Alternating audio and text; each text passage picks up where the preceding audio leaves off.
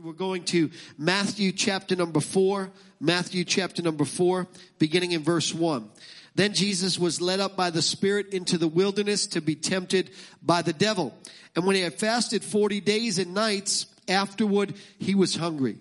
Now when the tempter came to him, he said, if you are the son of God, command these stones to become bread.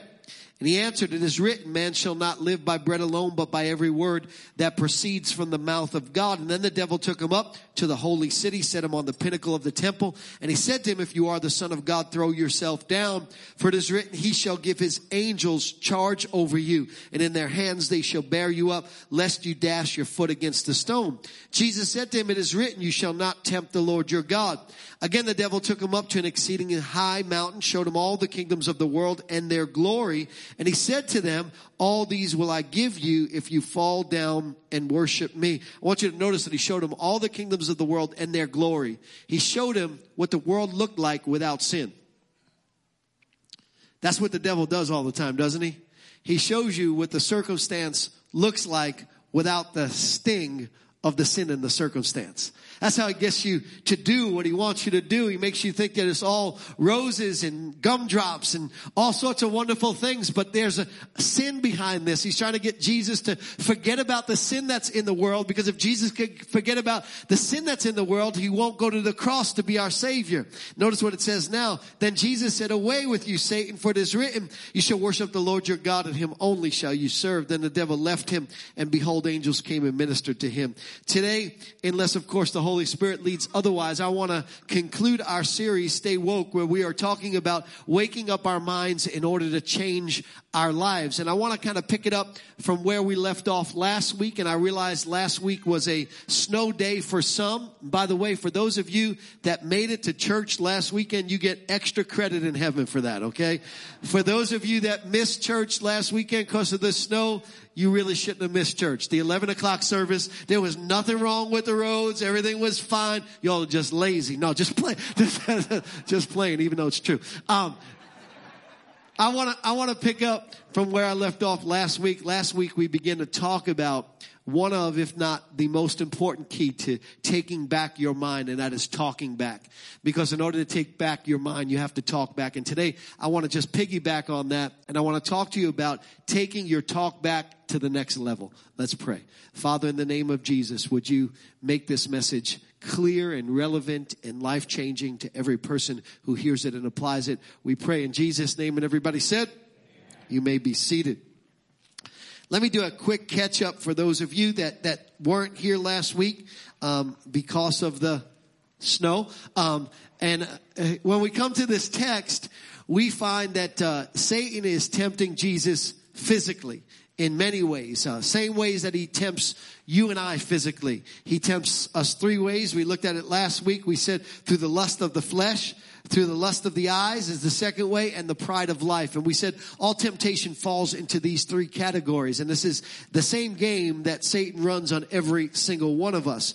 But, but in Jesus' case, he's tempting him more than just physically. He's also taking him on a mind trip. He's manipulating his mind in order to gain access into his destiny. He wants to derail his destiny by gaining access into his mind. And you say, well, where is the mind manipulation in the text? Well, first of all, he tells him to turn stones into bread. And what he's doing here is he's trying to get Jesus to make it through the temptation by tapping into his powers as God. He wants him to make wonder bread. That was pretty good right there. He wants him to turn the stones into bread. He wants him to make wonder bread. He wants him to use his powers as God to make it through the temptation. And you say, what's the mind manipulation behind that? Well, remember from earlier in the series, we learned that Jesus was led of the Spirit into the wilderness to be tempted by the devil. The reason why the Spirit led him is because Jesus had to be tempted and tried at every point and yet remain without sin in order to qualify as our sinless sacrificial savior. In other words, Jesus had to be a sacrificial man. If the only reason why Jesus made it through the temptation was because he used his powers as God, then he wouldn't have been qualified to be a sacrificial man. And so when he says to, when the enemy says to him, turn these stones into bread, Jesus is woke. He, he, he, he realized realizes what's up well what the enemy is trying to do. And so what does he say? He says man shall not live by bread alone. What's he saying? I know what you're trying to get me to do I know you're trying to get me to stop operating like a man, and I know you're trying to get me to take on my, or to use my powers as God to make it through this temptation. But if I do that, then I'll disqualify myself from being the savior. So no thanks, man shall not live by bread alone, but by every word that proceeds out of the mouth of God. And so there's a mind manipulation behind the physical temptation. And the mind manipulation goes even deeper. It's, it's in every single one of the temptations because behind every physical temptation, by the way, is always a mind manipulation. What the enemy's trying to get you to do is, is the physical temptation is only part of it, but the, what happens in your mind after you fall into temptation is an even bigger part of it. The regret, the shame, the guilt, the feeling like you don't want to serve God anymore, all that kind of stuff, that goes along. That's, that's the end game for the enemy because if he can get into your head, he can derail your life and your destiny. And so he comes to Jesus and he said, throw yourself off the pinnacle of the temple, for it's written. He'll give his angels charge over you, lest you dash your foot against a stone. They'll bear you up in their wings. He's not get, trying to get Jesus to, to jump to his death. That's not his end game.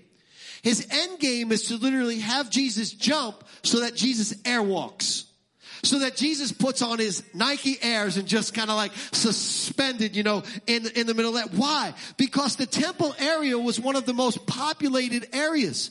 It was where everybody hung out. And in Bible times, what the Jews were looking for from a savior was somebody who got involved in supernatural signs and did things that were kind of like out of the ordinary. And one of the things that, that wannabe messiahs claimed is that they could fly. And so here was his end game. His end game was Jesus jumps and he airwalks. All of the people see him who are hanging out there airwalking and they put their faith in him as the Messiah. When they do that, Jesus becomes disqualified from being the Messiah. You say, well, why? Well, because no longer does he fulfill prophecy. Because the prophecies about the true Messiah was that his own people would reject him. But if Jesus jumps and airwalks and his people accept him, he can no longer be the Messiah that he was prophesied to be. And so there's always a mind manipulation behind the physical temptation. And the reason why this is important for us to grasp is because Jesus therefore is showing us how to beat the devil at the mind games that the enemy plays with our lives. And, and one the ways that Jesus does this, the primary way, and we looked again at this a little bit last week, is Jesus is always talking back. Anytime the enemy says something to Jesus, Jesus says something back. Jesus refuses to allow the enemy to get the last word because he doesn't want those words that the enemy speaks to lodge themselves in their brain because words are powerful. And last week, you remember we looked at the mind mouth connection. We said that the mood of our mind is determined by the words of our mouth. And this is what science calls the study of neurolinguistics. How the words that we speak affects our brain how the words that we speak shapes our brain and determines in some ways the cognitive abilities of our brain. And here are some of the things that we said, again, just catching everybody up.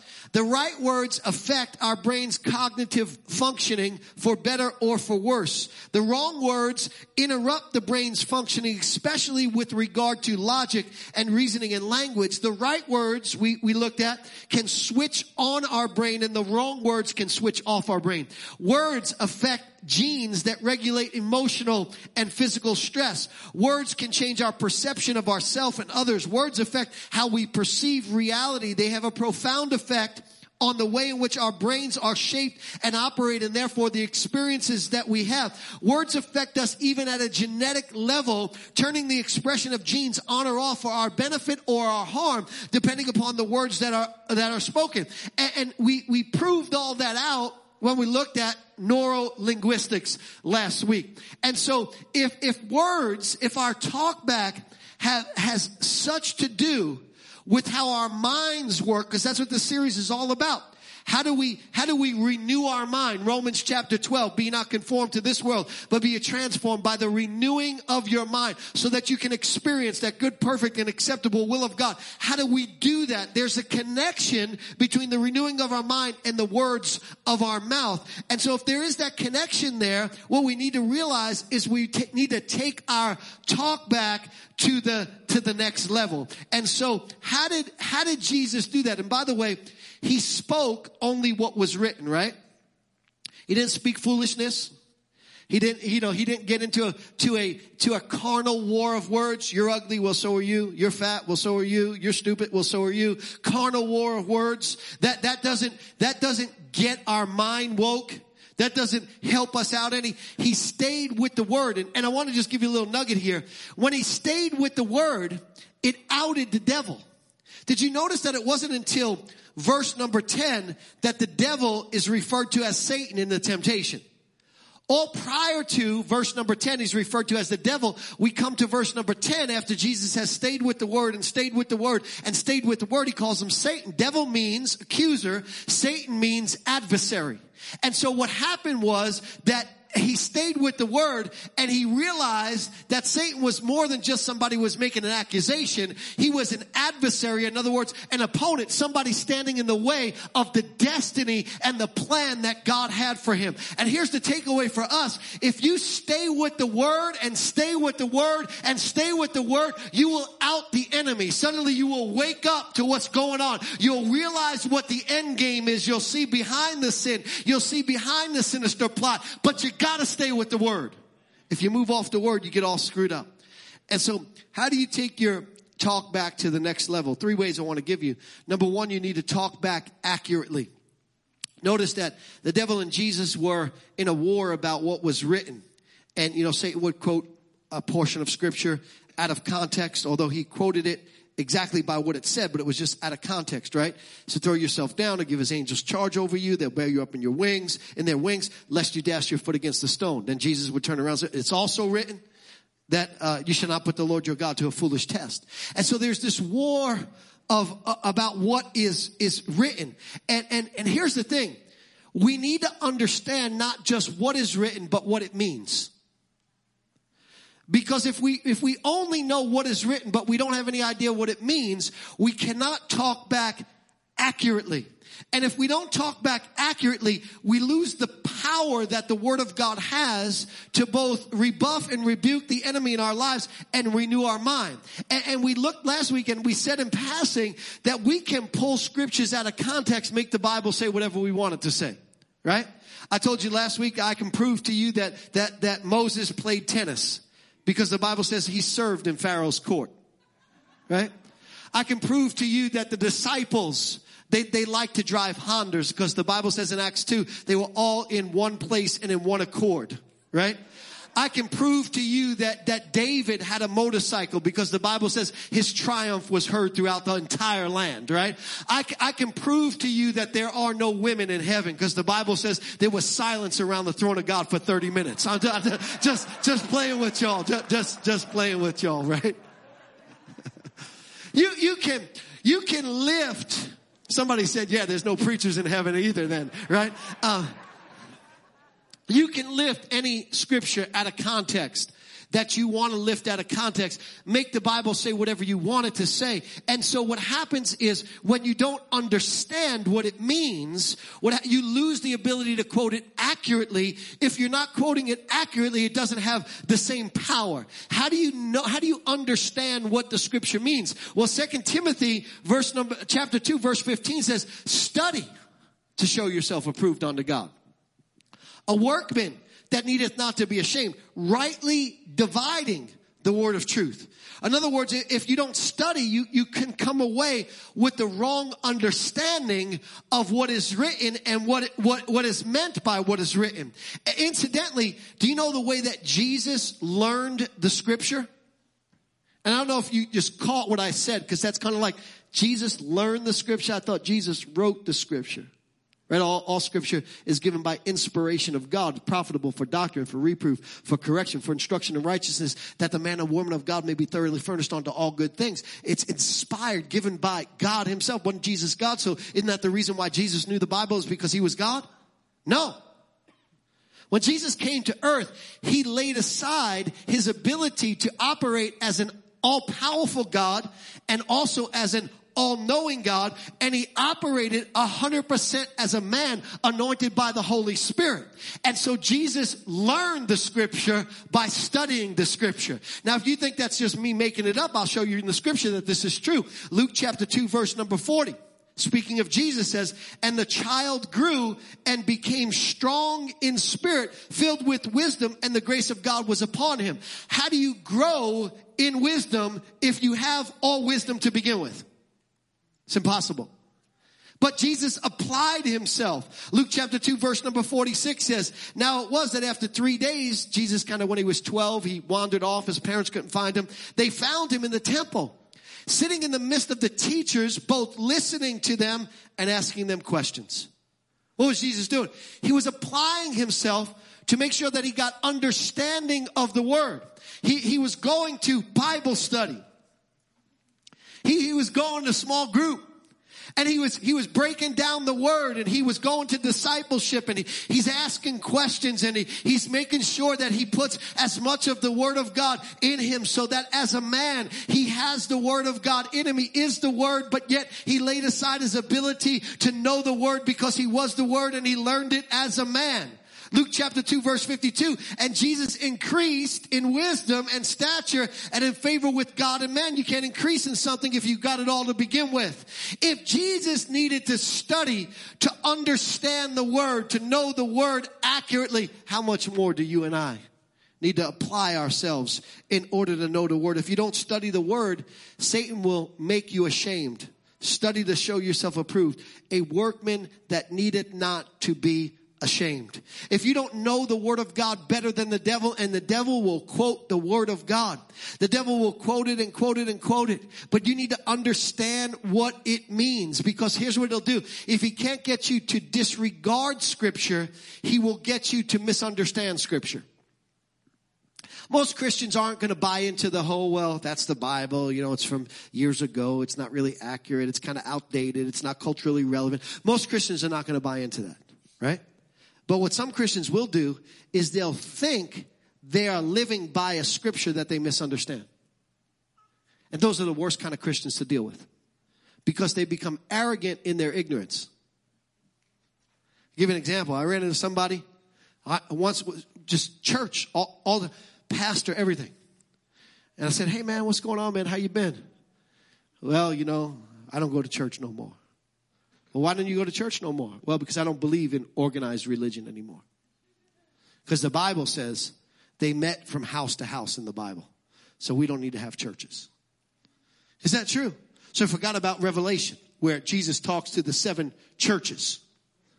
Forgot about that, right?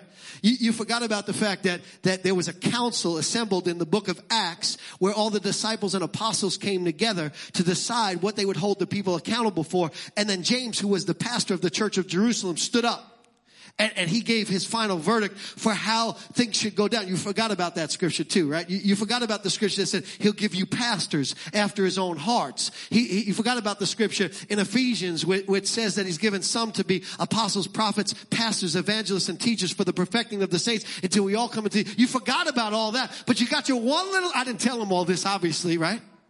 You got your, you got your one little scripture that you lifted out of context to support what you wanted the Bible to say. See, what the devil will get you to do if he can't get you to disregard the word of God is he'll get you to misunderstand the word of God because if you don't have accuracy in your talk back, it has absolutely no power. You remain in your deception. And so what what God wants us to understand is we need to know what the what the word means. Matter of fact, they would try to trip Jesus up oftentimes, right? The Pharisees, and they would ask him a, a, a question. Here's what Jesus' response would be: How do you read it? I, I know what you're after right here. Well, well, don't just give me, don't just quote the scripture to me. Tell me, tell me how you're reading that particular thing. What, what's your, here's what he's saying. What's your understanding? What's your interpretation? How do you interpret scripture? Well, first of all, you interpret scripture based on sometimes you gotta do a little exegete on the text. Sometimes you gotta get involved and you gotta find out what the original meaning was in the words. But, but more often than not, in light of other scripture.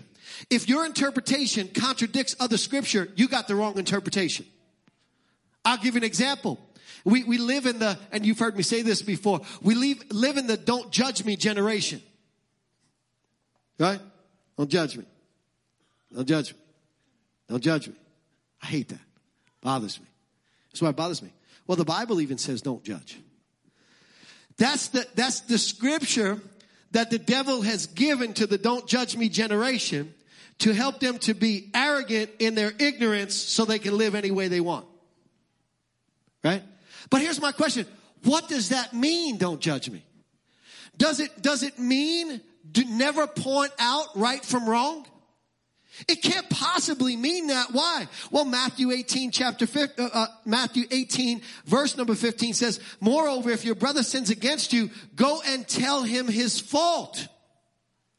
How can I tell somebody their fault if I can't ever tell somebody, for, if I can't ever point out right and wrong? Then, then there's no fault. That's just whatever, whatever floats your boat, right? Second Timothy 3.16 says all scripture is use, is given by God and is useful for teaching, rebuking, correcting, and instruction in righteousness. How can I correct if I can't point out what's right and what's wrong? Can, you see how distorted lifting a text out of context? Isaiah verse number five, uh, chapter, chapter number five, verse number 20 says, woe to those who call evil good and good evil. How, how can, how can that be true if don't judge me means don't ever tell me right and wrong? Don't ever tell me what's evil and what's not evil. How could that possibly be true? So here's the question. Yes, the Bible says don't judge me, but what does it mean? Let's look at it for a second. Matthew chapter 7 verse number 1. Judge not that you not be judged.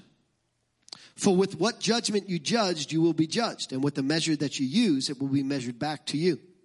And why do you look at the speck in your brother's eye, but do not consider the plank in your own eye? Or how can you say to your brother, let me remove the speck from your eye and look, a plank is in your own eye? Hypocrite. First remove the plank from your own eye and then you will see clearly to remove the speck from your brother's eye. Hmm. What's that mean? It means don't live your life being one of those Christians who are more concerned with what's going on and what's wrong in everybody else's life and don't give a rip about how your relationship with God is. It, it's talking about focus. It's talking about don't be one of those Christians. Well, that's sin and that's sin and that's sin and that's sin and you going to hell and you going to hell and you going to hell and you going to hell. Meanwhile, I mean, there are, I, there are Christians who do crazy stuff. There are Christians that want to, you know, get everybody together, you know, let's, hey, let's come on, let's, let's give the Lord a praise. Meanwhile, they're shacking up with people. And they don't understand how that hurts their testimony, right? Everybody knows this is the way they're living. They're trying to tell everybody, well, you know, you, you really ought to live right. You really, and people are going, yeah, yeah, but, yeah, yeah, yeah, yeah, but. Here's what the Bible is saying. The Bible is saying, be more concerned with your own relationship with God. Be more concerned with making sure that you're living right with God than pointing out everybody's issues in their life. But here's what it does say. It does say that when you focus on you, then you can go and help a brother or a sister to remove the speck from their eye. That's the last portion of the verse, but it's talking about priority. It's talking about not looking to put people to shame, but genuinely wanting to help somebody get through a certain situation. If you see a brother or sister, the Bible says, overtaken in fault, those of you who are spiritual, go to such a one and restore them. Right? How do you restore them if you never get to the point where you could show them the error of their way. How do you read it? In order for your talk back to be taken to the next level, you've got to talk back accurately. You've got to understand what the Word of God means. You've got to take responsibility to learn the Word of God. Even though it is my assignment to teach you on the weekends the Word of God, it is not my responsibility to make sure that you know the Word of God. That's your responsibility. That takes effort on your part. Because here's why. I can come on the weekend and I can be ready to teach you the word of God, but you didn't take the responsibility of coming to church. And because you didn't take the responsibility of coming to church because it snowed at, a, at 11 o'clock, then all of a sudden what happens is, is you missed understanding that you may have needed for that particular day. We've got to talk back accurately. By the way, I wasn't harping on the snow thing last night. I just going with it today, right? Second way you take your talk back to the next level is you talk back assuredly. Assuredly. By the way, since I mentioned the snow thing far too many times already, we did also encourage everybody to come Saturday night, you know, so just to give you no excuse to miss if it snowed on Sunday. Anyway, Second way, second way that we take our talk back to the next level is we talk back assuredly. Not just accurately, but assuredly. With every it is written that Jesus talked back, don't you get this overwhelming sense of the conviction in which Jesus spoke with? Do, you, when you hear Jesus say it is written, do you hear a wimpy voice? Do you hear a, well, you know, um, it's written, uh, man shall not live by bread alone, but by every word that proceeds out of the mouth of God? Is that the way you hear Jesus talking back what is written? Or do you hear this, this strong conviction in his voice? This cadence, this authority. When they heard Jesus speak, they said they, they never heard somebody would talk with so much authority. Authority is conviction, belief behind what you are saying, something that you can't feign or fake, but something that's coming from your soul. Matter of fact, what makes, for instance, the communication of the gospel effective is if the deliverer of the gospel has conviction about what they're saying. And that's why it's so important for a deliverer of the gospel, not just a preacher, but any deliverer of the gospel. That could be me, that could be you, because you're called to deliver the gospel to a lost world to make sure that your life is right. Because if your life ain't right, you'll lose conviction in what you're saying. This is why, preaching real good this morning. This is why sometimes when we share the gospel with our friends, it has no effect. There's no power because there's no conviction behind it. The reason why there's no conviction is because there's sloppy, what you know, they used to call back in the day, sloppy agape. Right? Where, where we use the love of God and the grace of God to excuse the behaviors in our life. Oh, God will love me anyway. We don't realize the power that is lost in our testimony, the conviction in what we're saying. Jesus was talking back with conviction. Contrast that to the sons of Sceva in, in Acts chapter number nine. You remember them? They were these, these, these kind of brothers and they were all checking. Paul was going around and he was, he was preaching the gospel and he was healing people and casting out demons and, and doing miracles in the name of Jesus. And these sons of Sceva, the Bible says, I think that they were exorcists and they decided that they wanted to, to, to, to give what Paul was doing a whirl. How many of you know giving the gospel a whirl giving it just like a off the cuff try without any conviction, not going to produce anything. Right? So they give it a whirl and, and they, they, they, they, find somebody that's, that's demon possessed, right? And, and they, the Bible says they call over them and they say, in the name of Jesus that Paul preaches, we adjure you to come out. Now, I don't know about you, but when I hear them do that, I don't hear conviction. I, I kind of hear them kind of like, in the name of Jesus, that, that guy over there, Paul preaches, come on out. And, and, and, there's no conviction. And because there's no conviction, because there's no assurance in what they say, the Bible goes out in, in, the rest of the story. I think it's around verse 15 or so, is they said the man in whom the evil spirit was, or the evil spirit in the man that they try to cast out, jumped on them, said he, he beat them up, and he caused them to flee naked. Not only beat them up, he pantsed them.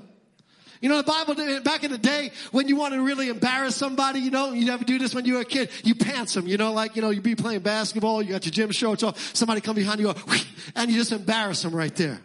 That's what the enemy did to them because they had no assurance in their voice. Study to show yourself approved, a workman that needeth not to be ashamed. The enemy will pant you. The enemy will cause shame to come on you if you don't not only talk back accurately, but talk back assuredly. There's gotta be conviction in your voice. You gotta believe that what you're saying. How do you get to a place where you actually have assurance in what you're saying? You gotta understand the person behind the promise. This is why most Christians have no assurance in speaking the word of God. Because their relationship with the person, person behind the promise is not strong enough to trust the promise despite the circumstances. So here's what happens. If I meet a stranger and a stranger gives me a promise, I don't know that I'm going to bank my whole life on that. Stranger walks up to me and says, "Hey, I want you to meet me at uh, you know six o'clock tonight because uh, I just felt you know like I wanted to give you a million dollars."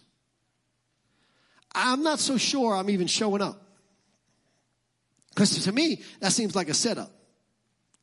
I don't have confidence in that person. I don't know the person behind that promise. But when you know the person behind a promise, suddenly you're able to, to address, to, to understand whether that promise is reliable or not, right? There are some people you're in relationship with for a long time. They tell you they'll be there at seven. You know they ain't showing up at seven. You know? Ever get around people like that? And, and, the worst thing you could do is count on them being there at seven because because they said they're going to be there at seven, even though they got a whole history of not being there at seven. And then you back another appointment up at seven thirty, thinking that they'll be be there at seven, right? And, and you know those people I'm talking about, right? And and they get there, they're like 20 minutes late, and they come running in like they're the busiest person in the world. something came up. How come something always comes up with you? Right? So you, you understand the, what the promise based on the person behind the promise. And here's what we got to get to. We got to get to a place in our relationship with God that our relationship with God is so good, that it's so tight, that we understand that when God says something, it is yes and it is amen. That that's my daddy that said it. That's my father that said it. That's the God who cannot lie that said it. This is God who said it. So I can talk with assurance about the promise. Conviction about the promise. Listen to what Jesus said. Mark chapter 11 verse 22. So Jesus answered and said to them, have faith in God. For assuredly, I say to you, whoever says to this mountain, be thou removed and be cast into the sea, and does not doubt in his heart, but believes those things which he says will be done, he will have, she will have whatever they say. What is the dividing line? What is the difference maker? The difference maker is not simply speaking what is written. The difference maker is being assured that what you're saying has the power to accomplish whatever it is that God wants to see come to pass in your life. it's the assurance to know that God watches over His word waiting to perform it. It's the assurance that you know that God has exalted His word even above His name, that His word is His name, that if God says it, that settles it, and you need to go with it and believe it with expectation and absolute confidence, but you can't fake that. You can't, you can't just make yourself get to that place. There's only one way to get to that place, and that is through relationship with Almighty God. Let me give you the science behind what I'm saying to you. University of College London's Dr. Scott explains how words function and process within our brain. Speaking assuredly, that's what we're talking about. The brain takes speech and separates it into words and melody. The varying intonation in speech that reveals mood, gender, and so on.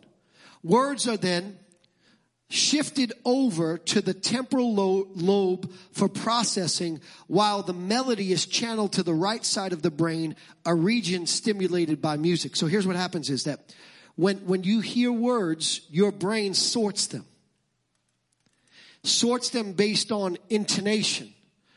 Intonation is a form of conviction. So if I say to you, hey, you know, um, I really feel great. Your brain is going to move that one. If I say, I'm feeling great today, your brain is going to move it to a different place. Sorts it based on intonation.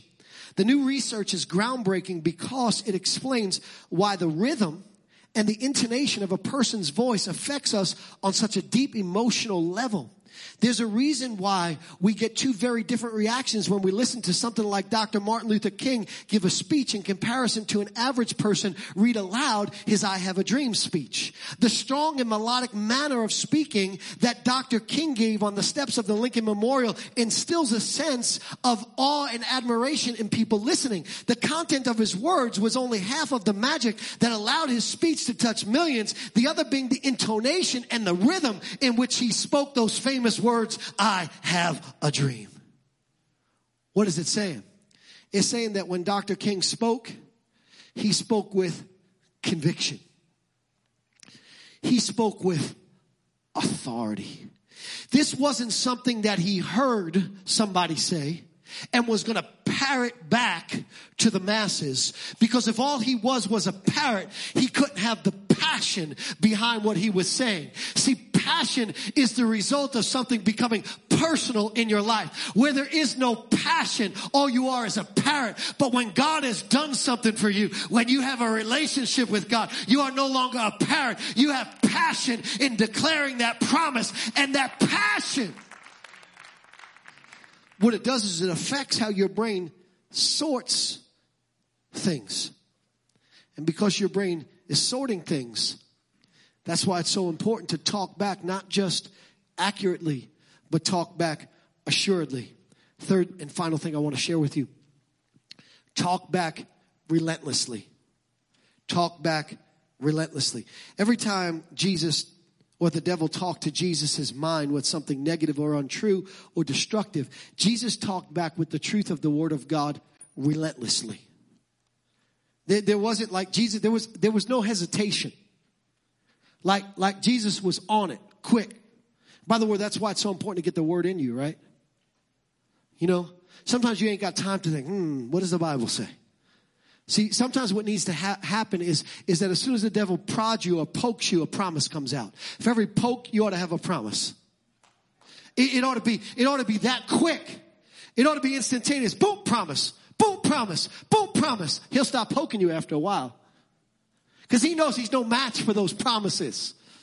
Right? And so Jesus talked back relentlessly. Jesus was practicing Ephesians chapter 6 when you've done all to stand, stand therefore having your loins girt about with truth. In other words, the center we talked about this of where I stand. I don't stand on my own merits. I don't stand on the merits of somebody else. I take my stand on, on the word of God. Standing, standing, standing on the promises that cannot fail. Standing on the promises when life assails. Standing on the promises of God. You take your stand there. That's where you, you need to make sure that your, your, your, your, your profession is on the promises and from the promises. Now, listen to the, this article and let me give you the science behind talking back relentlessly, constantly talking back what is written. If I were to put your, your brain under an MRI scanner, a huge, you know, the huge donut magnet that can take a video. And here's what it takes. It takes a video of the neural changes happening in your brain. That's what they're looking for. And you were to flash the word no for less than one second. You'd see a sudden release of dozens of stress producing hormones and neurotransmitters. These chemicals immediately interrupt the normal functioning of your brain, impairing logic, reason, language processing, and communication. In fact, seeing a list of negative words for a few seconds will make a highly anxious or depressed person feel worse. And the more you ruminate on them, the more damage that you can actually do to key structures that regulate your memory, feelings, and emotions. Let me just pause. You hear a series of negative words, you ruminate on them, you play them over and over in your mind that causes brain damage. That's, that's what that just said. Now watch this. Um, and then it goes on and it says, you'll disrupt your, if you do that, if you ruminate on them, you'll disrupt, disrupt your sleep. You'll disrupt your appetite and your ability to experience long-term happiness and satisfaction. How true is that? How many, how many's ever lost sleep because you just keep thinking on what somebody said? Right? And I like the way they said, you'll disrupt your sleep and your appetite. And I'm thinking, I, I gotta figure this out right here, right? I gotta figure this out. And here's the thing. My wife, if you say something negative to her, she don't eat. She like goes on a hunger strike. You know? You say something negative to me, I'm going shopping. I mean, let's go. Get, get, get, me to Costco. I gotta, I gotta get some food, right? And so it disrupts your, your sleep, your appetite, and your level of long-term happiness and satisfaction. Watch this. If you vocalize your negativity, or even slightly frown when you say no more stress chemicals will be released not only in your brain, but in the listener's brain as well. The listener will experience increased anxiety and irritability, thus undermining cooperation and trust. In fact, just hanging around negative people will make you more prejudiced towards others. Here's what that basically said, that, that when you are constantly negative, you impair not only your ability to understand, but the person who's listening to you's ability to understand you. This, have you ever heard them say before, like when you're gonna, like if you're a, boss or a leader and you're gonna, you're gonna uh, do a review for somebody, you know how you're supposed to do that, right? You're supposed to start positive, then you're supposed to give the constructive criticism, and then you're supposed to end positive. Why? Because if you start negative, the person's brain shuts down.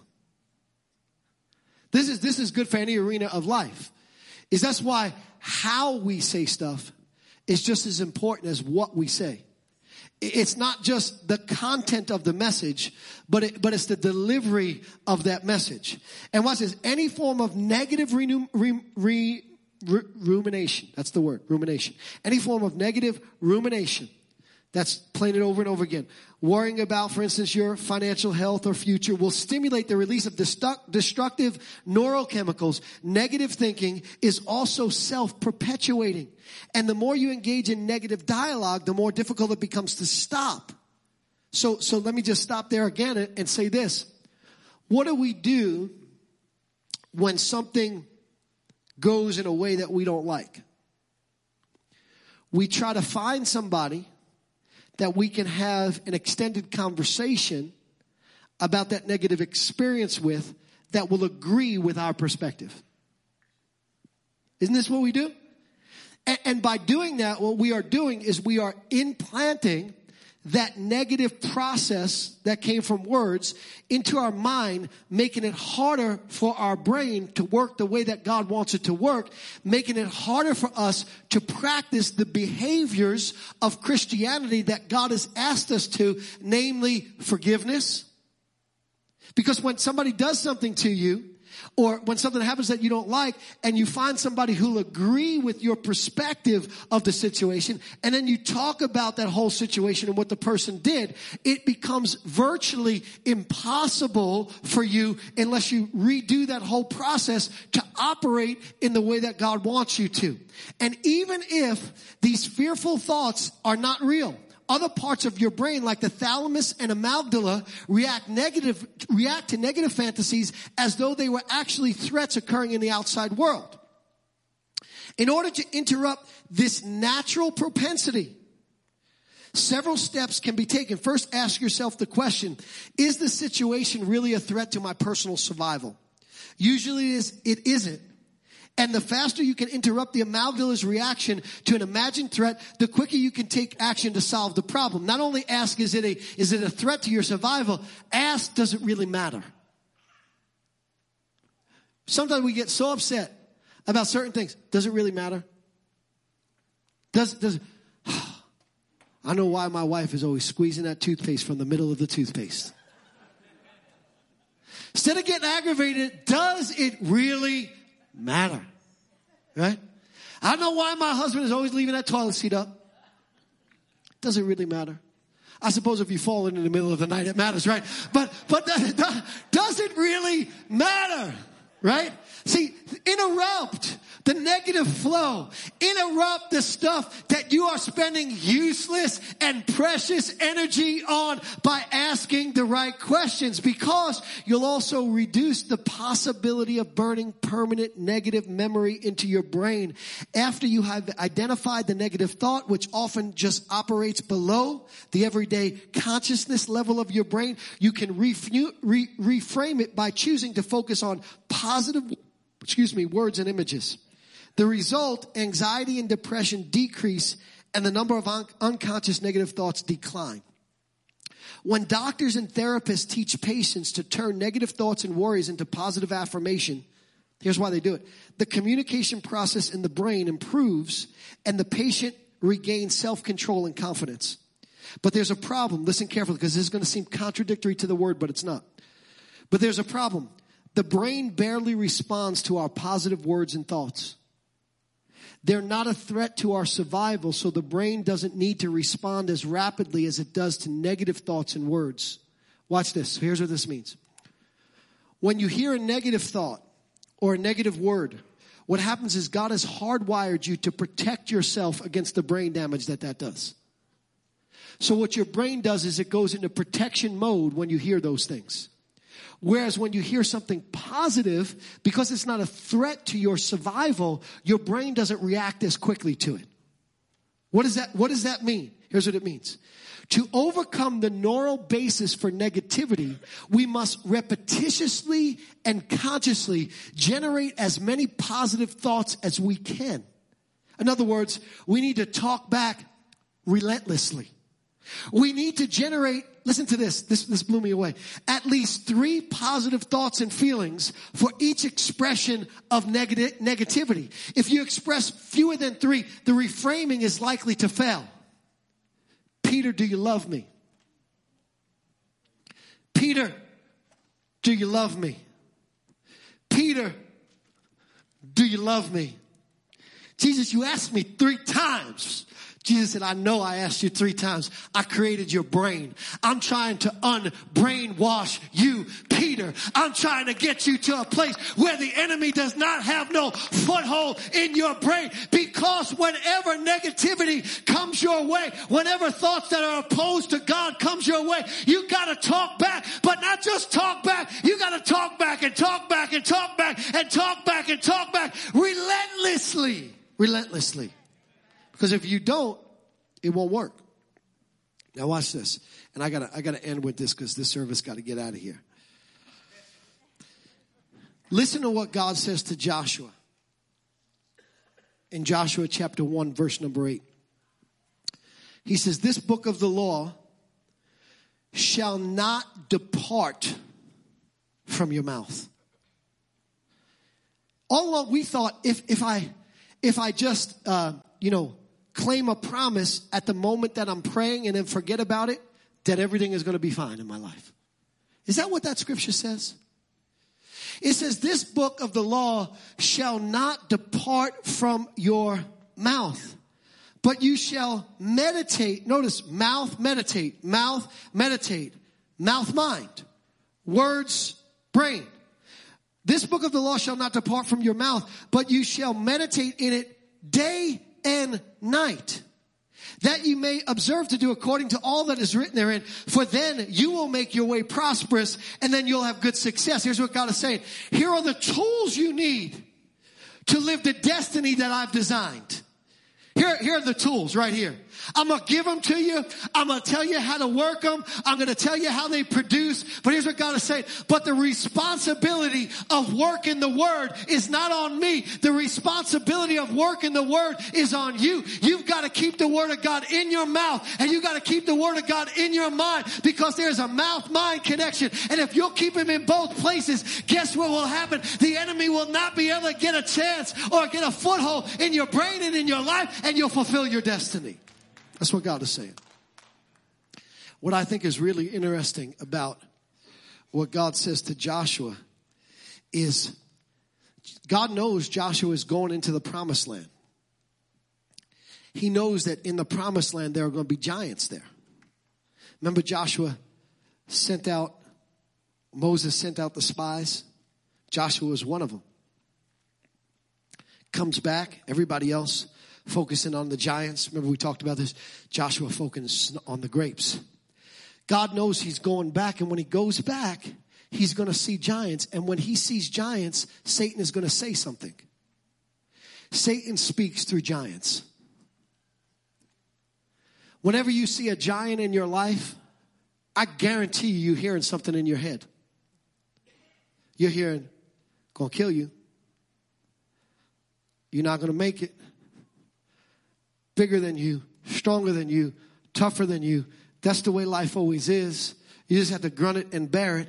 Whenever you see a giant, Satan is going to say something. And here's what God says to Joshua. He says, listen, in order to get this promised land, listen to me, in order to get what God has, you gotta be comfortable dealing with giants. There's no such thing as an easy destiny. There's so, no such thing as a calling without a cup. There's no such thing as a victory without a vice. There is no such thing. You, you gotta get to the place where you're comfortable in the atmosphere of giants. You gotta be like a Dallas cowboy when it comes to giants.